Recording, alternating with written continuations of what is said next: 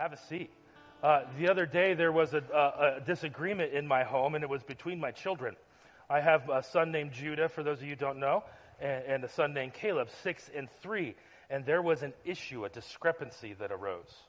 We have this rule that dinner time is always the most tension, right? Because we sit down at the table, and no matter what is served, if it's not chicken nuggets, mac and cheese, hot dog, uh, they won't eat it. Well, Judah won't eat it. And, and so the, the rule Caleb eats whatever's in front of him still. Uh, it's going to get to that weird face soon. Uh, but we put dinner out, Carrie made it, and we're eating. And the idea was in order to get an ice cream, a drumstick, you know how wonderful those are with the, the fudge core? Oh, it's wonderful. Uh, in order to get the drumstick, Judah, you need to eat five bites of chicken and your green beans. And it's just like, oh, didn't happen. Well, Caleb's over there going, wait a minute.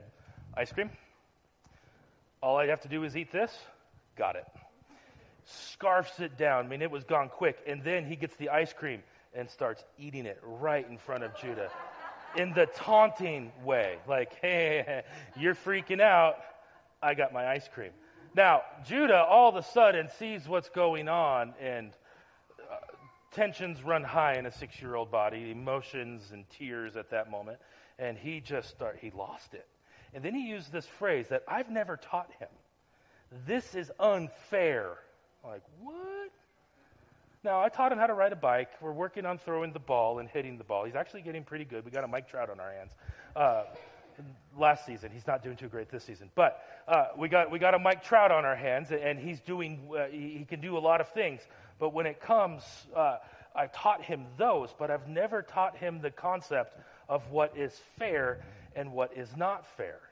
And I looked at him like, what? How, how do you know what this is all about? And he, he says, well, he gets it and I don't. And I said, yes. And then we had a fair, whatever. It, it, we just went on. But it got me thinking this whole idea of what is fair and what is not is not something that you and I are taught, right? It's just something that's built within us. And it, and, and it comes from the way you and I are created. You and I are different from nature. Hopefully, you understand this. Nature and the animal kingdom is a terribly unfair universe. We're watching a lot of animal shows on the Discovery Channel, and animals eat animals. It's not fair, right? We're watching the dinosaur thing now on Apple TV, and little baby dinosaurs are getting gobbled up by T Rexes. And it's not fair. That's not right. That shouldn't happen, but that's the animal kingdom. Now, if that happened between you and I, we would go, this isn't correct. And why is that? It's because when you and I are created, God created us a special way. There's a little difference, a caveat in how we were created in the created order. It said that you and I are different in the fact that God breathed into us the breath of life, his very own image. Uh, it, the Latin phrase for this, the one that gets used a lot, is this idea of the imago Dei, the image of God that is inside of us. The image of God is the one thing that kept intact after the fall of man, after sin entered the world. The image of God is still in you.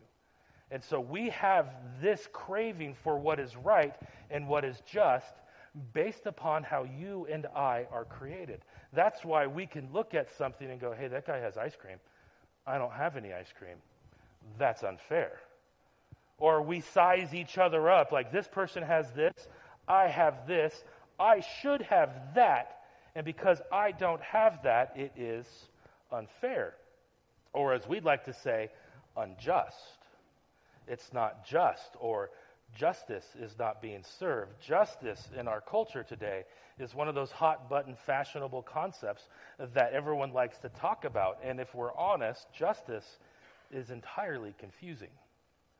Uh, and honestly, justice has been so diluted by a bunch of other concepts of political and social and everything else that's gone with it that justice has been diluted to the point that you define justice and we have 10 people in the room. If we had 10 people in the room, you had 20 different definitions. Because justice is one of those things that we just don't get anymore. Yet we hunger for it, we crave it because it's a part of who we are. And out of that hunger, what has happened is that you and I go anywhere and everywhere to try and solve it and try to achieve it. And so we've made justice a checklist. In order to be about justice is the phrase that we see a lot. Uh, we've made a checklist, uh, and you must do this. You must say these words. You must have this profile picture on your Facebook page, and, and, and this document you have to agree to. And if you don't, well, you're not just. You, you're, you're about injustice. And so justice has now become if you agree with all the things that I call just, you're good. If you don't, well, I don't I think you're part of the problem. Have you experienced that? Oh, I have. Uh, and if you haven't, just hold on. It's, go- it's coming. But ultimately, the definition of justice that we have comes from the core values that you and I are born with. So to talk about justice, even today, becomes a tricky and almost like a minefield of topics. Because if I don't say the right phrase, or if I don't use the right catch in here, you'll be like, oh, he's totally wrong.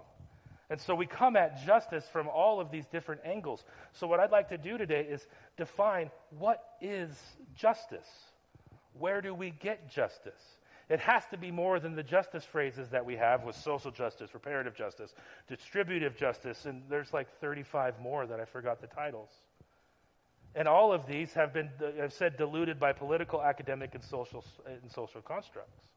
So, to talk about it in any meaningful way, we have to go back to the actual source of where we find justice. Let's go back to the beginning.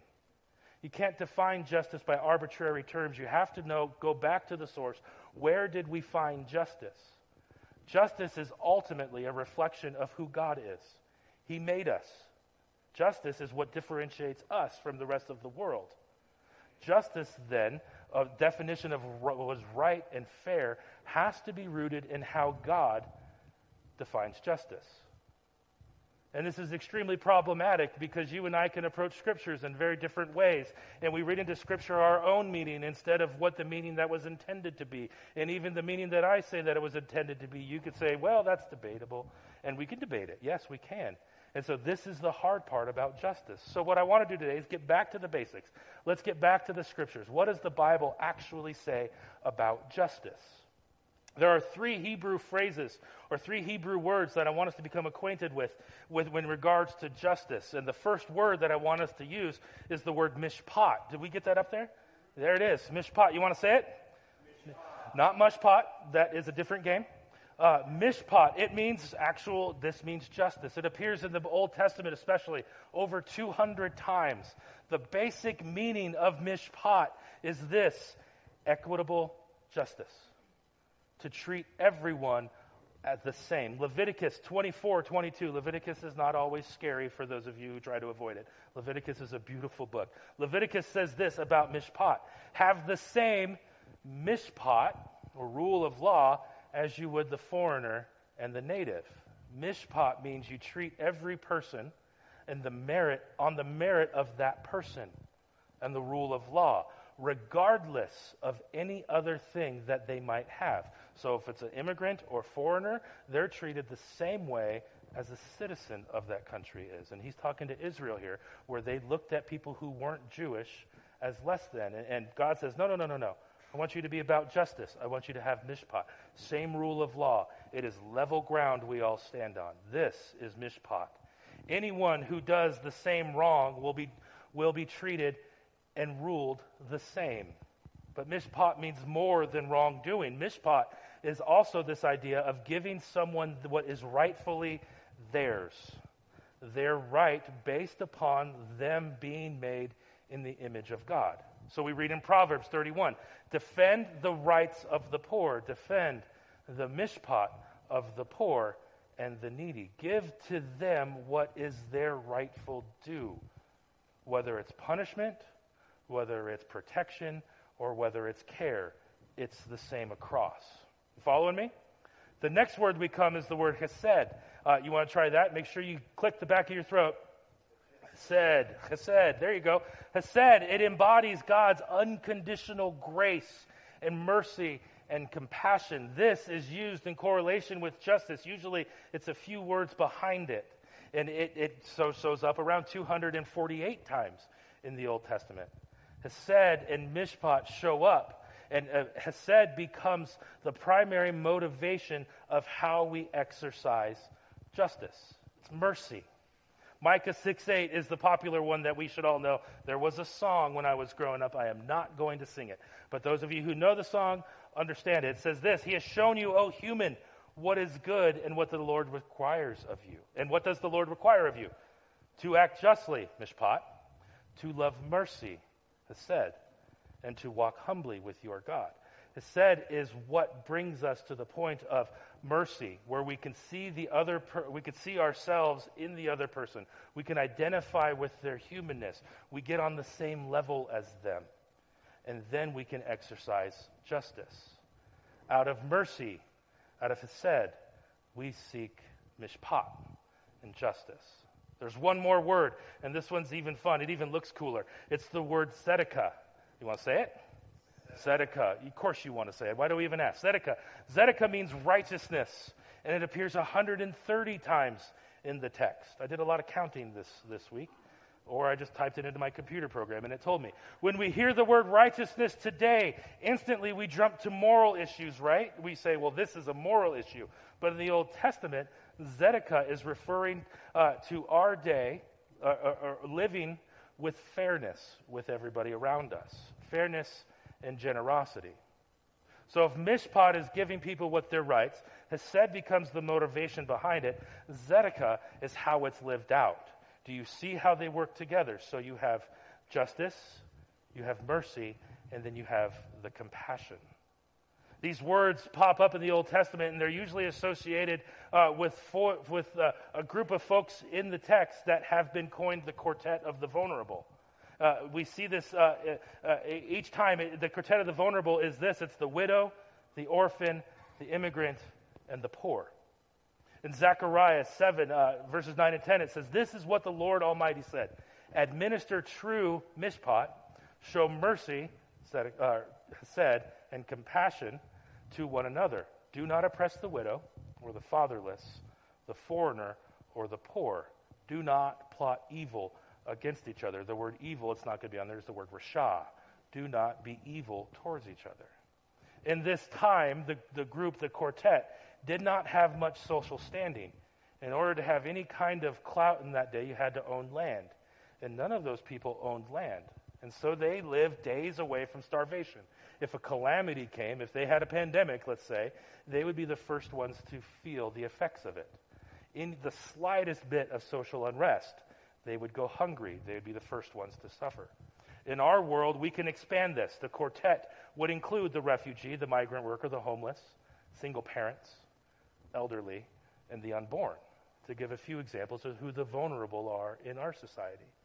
The ones who feel the weight of any kind of unrest are those people. And there are more. I, I left, I probably left out about 30 more, and you're thinking he didn't say these people. I know. Those are the ones who feel it the most.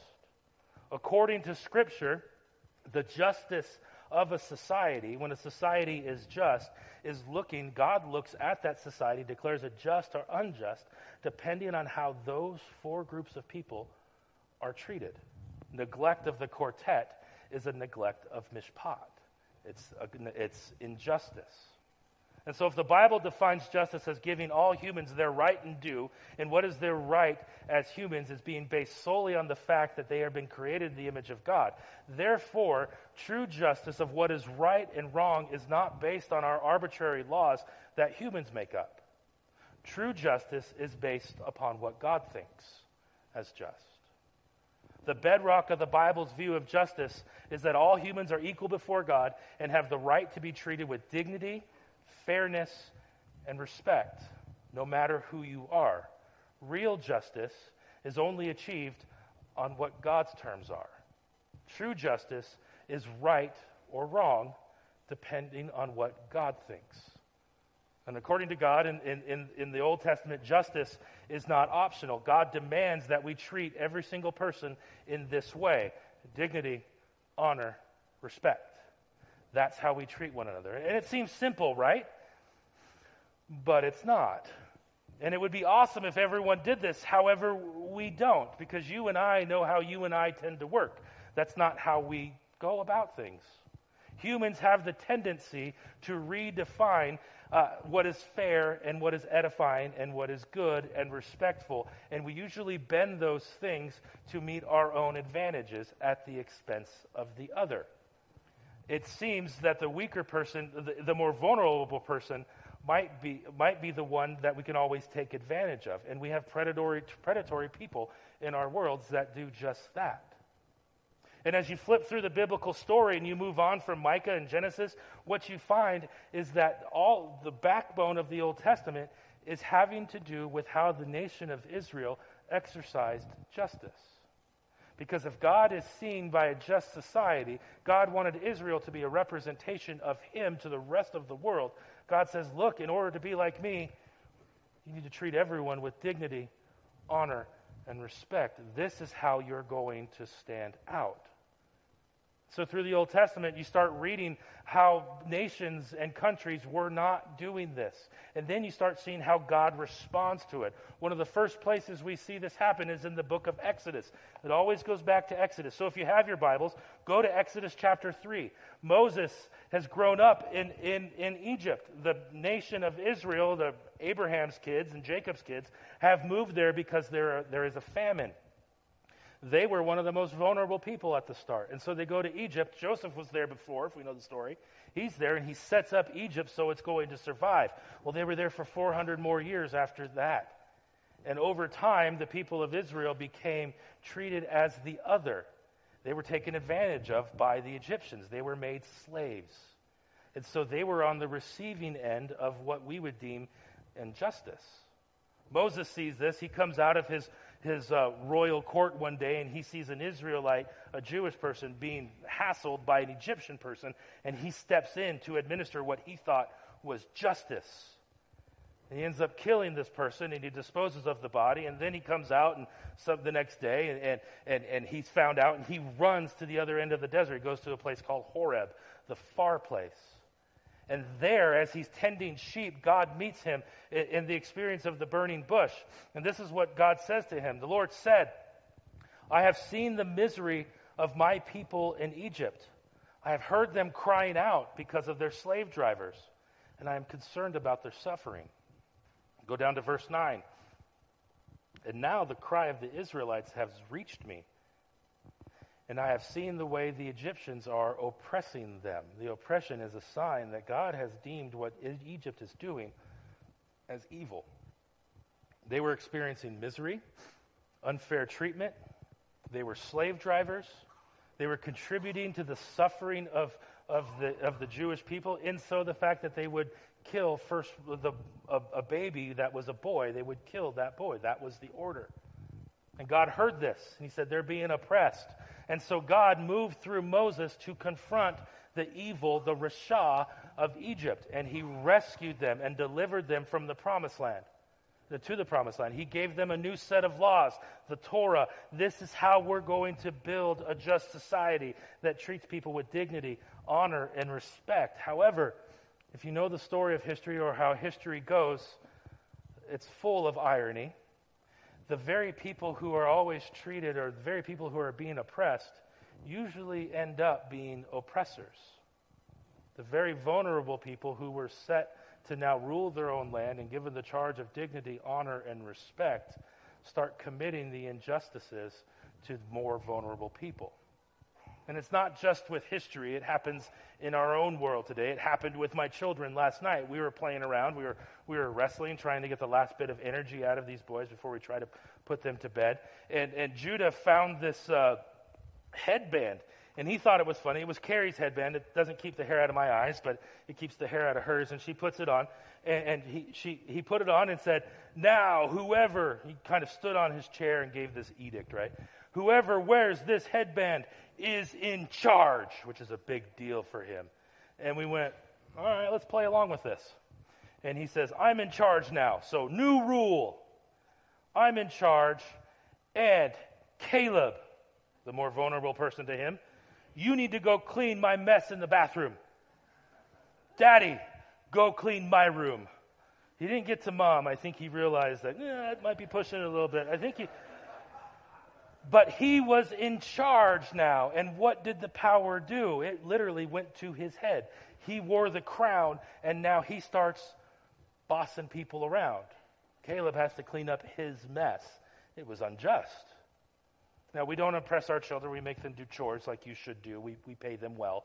And, and, and, but he thought, now that I'm in charge, I make the rules. And it was a perfect illustration, I think, to what happens as human beings as we get power. We tend to lord, lord it over people. We use people at our expense to treat people as objects who are going to be commanded and controlled instead of seeing people with dignity, honor, and respect. And this happened in the story of Israel. The once slaves in Egypt became slave owners in the promised land. They actually became more than slave owners, they became a world power. They became arms dealers, if you look closely in Solomon's story. People came to them to get chariots and horses and weapons of war. The oppressed became the oppressors. And so this became the message of the prophets. You know those small books in the middle of the Bible that we tend to avoid? This became the message of the prophets. Amos says it this way There are those of you who hate the one who upholds justice in court and detest the one who tells the truth. You levy a straw tax on the poor, and you impose a tax on their grain. Therefore, though you have built stone mansions and you live in them, though you have not planted, though you have planted lush vineyards, you're not going to drink their wine. For I know that how many are your offenses and how great your sins. There are those who oppress the innocent they take bribes, bribes and deprive the poor of their justice in courts. Now, what would happen is they would come in, the, people would come in and they, they would buy wheat, and they would usually give all they have to buy enough grain to get them through until the next payday, right? Living paycheck to paycheck. And what the sellers would do is they would adjust the scales. And so if I'm going to buy $5 worth of this, uh, I expect to get $5. But if I, on the other end, adjust the scales, and so I'm not giving you $5 worth, I'm going to give you $4.95 worth. I save the nickel, but I'm going to charge you $5. You see how this is oppression, and the people who feel that the most? The poor, the immigrant, the orphan, the quartet. And God looks at this, and I know what you're doing. Yeah, you're living in mansions, you have your own fields, but because of this, because not giving people what is due to them and their rights, you're not going to live in those mansions. You're not going to you're not going to to eat the fruit of those vineyards because you have not given people their due. You have been unjust. Micah says it this way. He says, "Hear this, you leaders of Jacob. Israel is another uh, another word for Jacob. Jacob's name was turned to Israel you rulers of Israel who despise justice and distort what is right, who build Zion, Jerusalem, with bloodshed, and Jerusalem with wickedness. What was happening in Micah's day was the very people that, that were slaves had become slaveholders and they were building up their country on the backs of their other countrymen. They would have debts. Say, I borrowed $10 and I can't pay it back, and now I'm indebted to you, and you make this interest rate unbearable, so I have to keep working for you. The Bible calls that slavery. And they were making slaves of their own brothers and sisters, their own countrymen. They were treating people as they were not supposed to be treated. And Micah gets to this and goes, Look, you're enslaving your neighbors, you're enslaving your own people. And throughout the prophets, we see this warning picture of pe- pictures of people who perpetuated injustice. Other examples that we see uh, are they received benefits and privileges from building social structures, other that, that, that benefited them and hurt the other people. Other people use positions of power and influence to write new laws of society in order to take advantage of the other. And we've seen this in our own history. In America, we have a history of slavery. Right here in Ballard, we used to have redlining, where people of a, of a different race or ethnicity couldn't buy homes in this neighborhood. Thankfully, those laws have been removed, but that history is here. We see it. It's not far removed. 1970s, that went away. It was unjust. It was the same thing that happened in scriptures. And so the, the, the prophets came to them and said, Look, you're doing this. That is unjust. And because of your action, when we get to the, the, the nuts and bolts on why Israel went to exile, the whole definition of, or the whole reason why comes to the point of they were not honoring people. They stepped away from the way God wanted them to treat others. This started by them bringing in idols and different religions into the temple. That was one of the symptoms. The other symptom was the way they treated each other. And so the prophets would come and they'd be doom and gloom. Yes, you're doing this. This is unjust. You're acting improperly towards other people. And this is what's going to happen. But the prophets also, usually, most of the time, offered a cure to how we stop injustice. And instead of saying, here's how you stop it, you elect this official, you make this law, you obliterate this law, they didn't do the systemic stuff. They didn't address those. Instead, the prophets uh, addressed the issue of justice by looking at the core of the human being. Justice, at its core, because it's based in the image of God, which all of us have, justice is a heart issue. Yes, it finds its way into systems. Yes, it finds its way into laws. But it begins in the heart of men and women. That's where justice begins. Justice is a problem of the heart. Therefore, and the prophets allude to this, the only solution to justice is to have a transformed heart. The only solution for injustice becomes the gospel of Christ. And this is a surprising message of the, in the biblical story. God's response to humanity's bend towards injustice is to give us a gift, and He does in the life of Christ.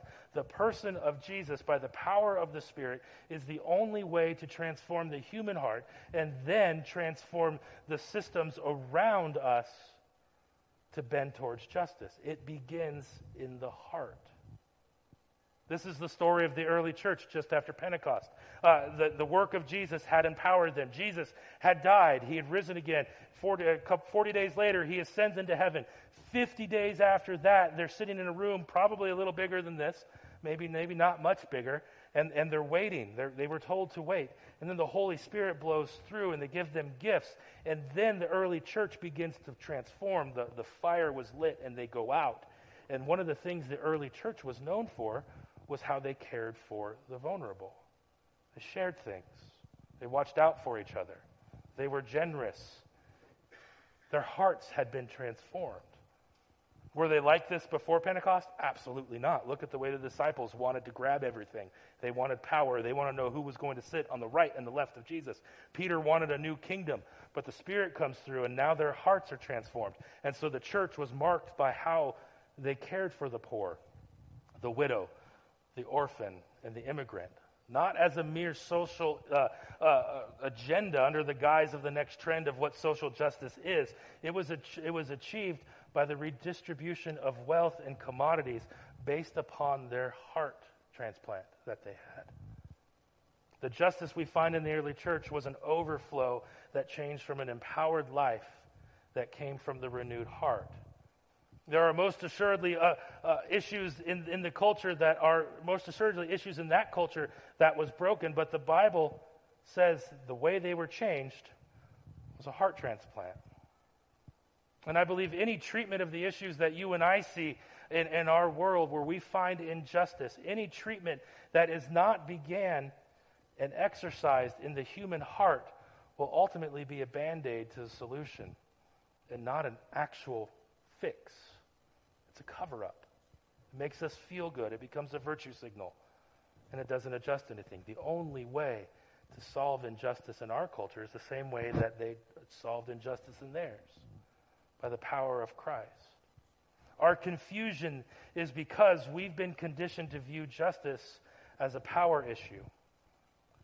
Biblical justice is not a power issue, it's a heart issue, and anything less of that is destined to fail. And this is why when the prophets give their solutions, their agendas switch to transformation. Ezekiel says it this way in Ezekiel 36 I'll give you what? A new heart. I'll put a new spirit in you. I will remove your heart of stone and give you a heart of flesh. And I'll put my spirit in you, and you will move to follow my decrees and be careful to keep my laws. Then you will live in the land I gave to your ancestors. Your people will be my people, and I will be your God. Where does it begin? In the heart. How is it empowered?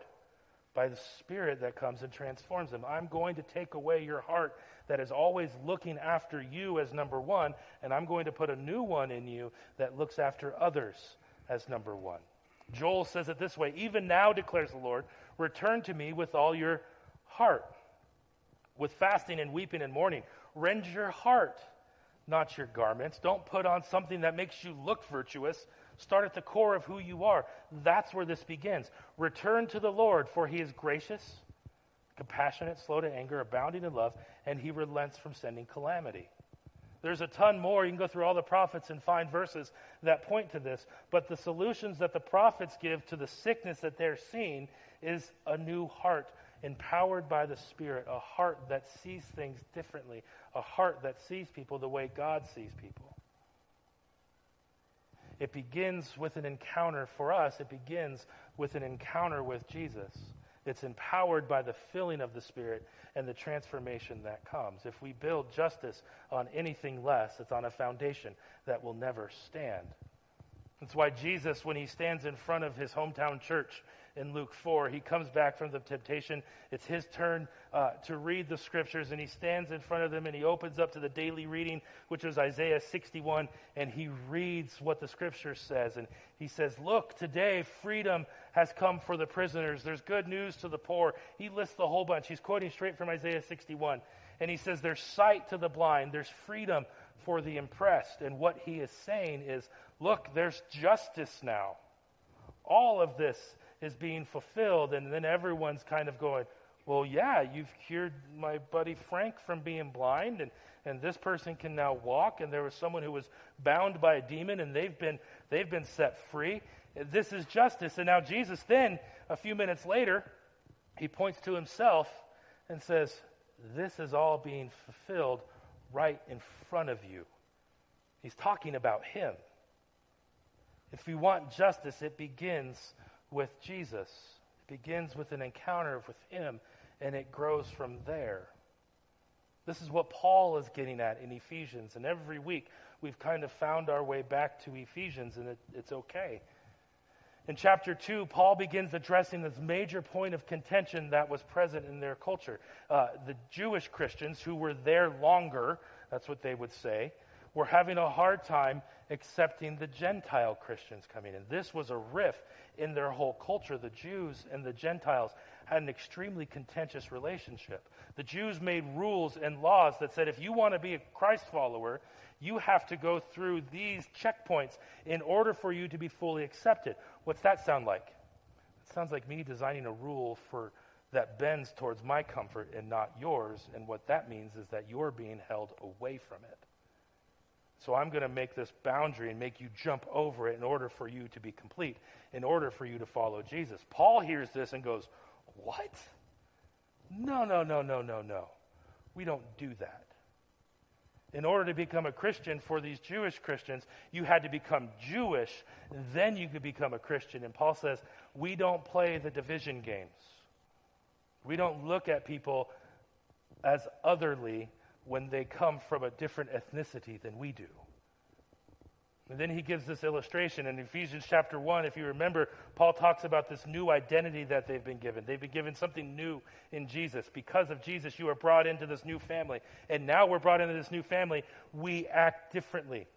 We have different laws. We have different ways of treating other people. And so he comes in and says, Look, you've excluded the other, you've mistreated them both of you have done something wrong. Because the, uh, the Gentile Christians would say it's their fault that they killed Jesus. And the Jewish people would say, but you're not Jewish. And then there was a fight. And Paul says this is the solution. What you're doing is unjust. And the solution wasn't this well, we're just going to make two services right? We're going to have a 9 a.m. service with just the Jewish people. We'll call that the traditional service. And then we're going to have an 11 a.m., a, a, contemporary service.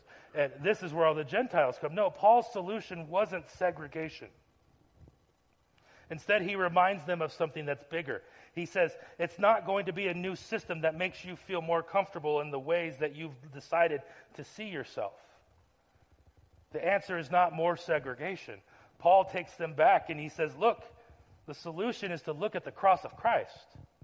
Ephesians 2 says, But now, in Christ, Those of you who are far away have been brought near. And he's talking to the Gentiles there.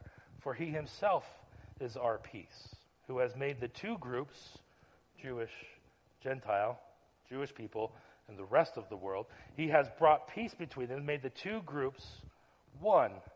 And then he's destroyed the barrier, the dividing wall of hostility. And that's a key phrase for the Jewish people. There was literally a wall in the temple that kept Gentile folks from worshiping. And we're going to be going through uh, this in a lot more detail in a couple months. But to give you a little teaser, this wall was called the wall of hostility. There was a sign on the wall that said, in Brad's words, if you're not Jewish and you pass through this wall, we're not responsible to what happens to you. In other words, you're going to be killed and you signed your waiver. Uh, you can do whatever you want. And so Paul says, look, that wall has been destroyed. The hostility has been set aside. By setting aside in his flesh the law with its commands and regulations, his purpose was to create in him one new humanity out of the two. He takes two that were separated and brings them into one new humanity. He'll later say in, in Ephesians 4 there is one God and one Spirit. There's not two, there's one. He brings them in and thus making peace, shalom. And in one body to reconcile both of them through the cross by which he put to death their hostility. So Paul looks at this church. He sees the injustice that's happening. In order to address it, he goes, Guys, everybody, you know better. We're not supposed to do this. We're not going to have a 9 a.m. and 11 a.m. service just to meet your needs. We're coming together as one because at the foot of the cross, everyone stands on level ground. No matter where you're from, no matter what your abilities are, no matter what your age is, no matter your social status, at the foot of the cross, everyone is equal. And then he says in verse 19, Consequently, you are no longer foreigners or strangers, but your fellow citizens. Pay attention to the language here, I'll show you in a minute. With God's people, and also members of his household, built on the foundations of the apostles and the who? The prophets Who'd the prophets say? You need a new heart. This is the foundation that we're building on. With Christ Jesus as the chief cornerstone. In him, the whole building is joined together and rises to become the holy temple. Now, here's the wording that's interesting the work of Christ is the starting point, it makes strangers or foreigners, immigrants, and the poor. And what's it said that he makes them? Fellow citizens. That difference that we make between people, gone. You're a citizen now. Citizen of what? You're not Jewish, you're not Gentile. You're a citizen of God's kingdom. And then he says, we're going to bring them into one household. Orphans and widows did not belong to a household. So what's Paul say? You're orphans and you're widows, and you're brought into this house. You're brought into this family where you have covering, where you're treated with dignity, honor, respect where we have mishpat, where we have tzedakah, where we have hesed. Because this is the way that God intended it to be. It starts with the heart. The foundation of justice is built on Christ. Everything that was once broken and unjust now becomes the very presence of God united at the cross where the ground is level at the foot of the cross, we're all being made equal because of the work of Jesus. And because of the work of Jesus in our lives, being empowered by the Spirit, the transformation in our lives continues, and we go out and seek justice. Not so that you and I can look better, not these band aids of justice, but we go after the heart of the person. Sure, if they're hungry, we give them food. If they're, if they're needy, we give them what they need. We, we do our best. But at the core of that is not just to give them a band aid, a solution. The core of it says you need to have an experience with Christ. That's where justice begins. And we offer them restorations. As our relationship with Christ develops, as we begin to accept his invitation into wholeness in our lives, this is one of the fruits of that invitation. Justice isn't a social issue, justice is a heart issue. Justice is something that begins from, uh, from the wholeness of our lives. Justice is a discipleship issue. As you grow closer to Christ, justice should emanate from you. And we embody justice and fairness into our world, like the early church, who was desperate to see it. I don't know where this lands for you. I, I, know that we all have different opinions on what justice might be, what fairness might be, and, and how we go about it, and that's great. You can go about doing justice in your world in a bunch of different ways. But my encouragement to us today is that it stems from a relationship with Christ and not just doing something that's going to help you feel better. Not just doing something that's going to be a band aid, not doing something that creates more division, more hostility, uh, uh, more anger, but something that brings us together. And where does it bring us together? At the foot of Christ, at the foot of the cross, where justice begins. True justice is what God thinks. True justice is beginning to see people with dignity, honor, and respect. One way that I've had to go about this and changing the way that I think about justice is my prayer was I, I can get frustrated with a lot of people a lot of times, surprisingly for some. Uh, but my thing is, God, help me see this person that I might be angry with with your eyes. I can make walls between anybody, and I could isolate myself pretty good at times. But the challenge in the prayer is God, how do you see this person? They're different from me. They're from different part of the world. Their, their ethnicity is different. Their, their uh, socioeconomic status is different. Uh, they have different political viewpoints. I'm usually more correct than they are. That's fine. Uh, uh but help me see them the way you see them. And in that transformation, I invite God to come into my life through His Spirit and give me new eyes to see this person the way He sees them. It doesn't always work perfectly, let me tell you. But the beginning is to see this person with dignity, honor, respect.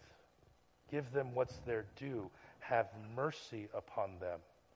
And move in a way of compassion because of what Jesus did.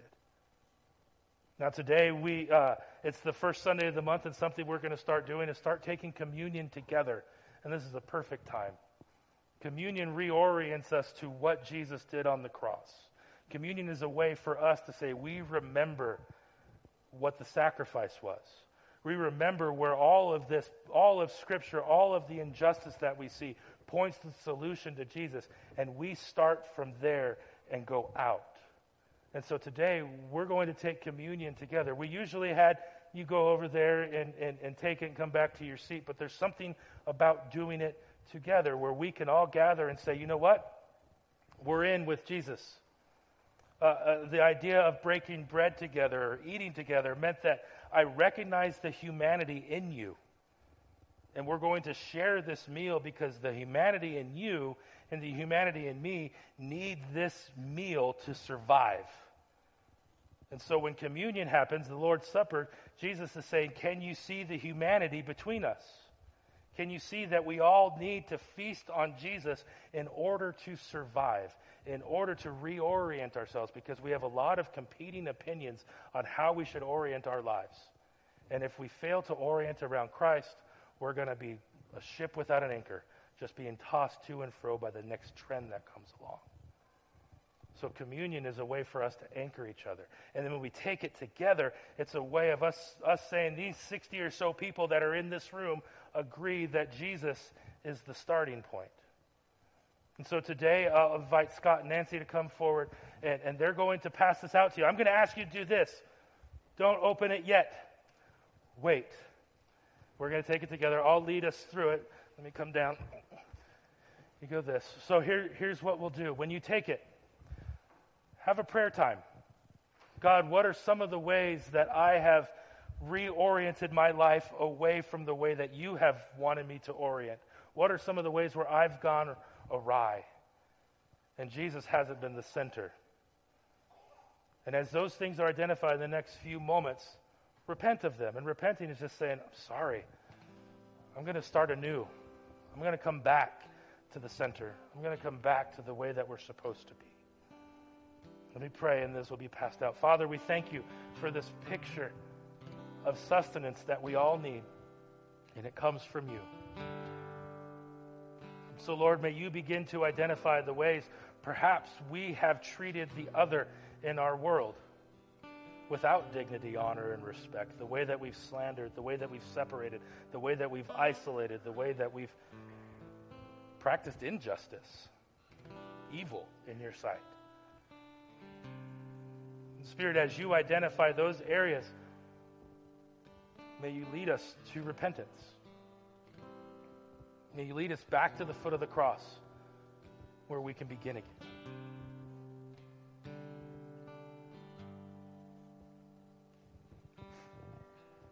So, as this comes before you, grab one, take it, and hold on to it. I'm going to take a couple for the band.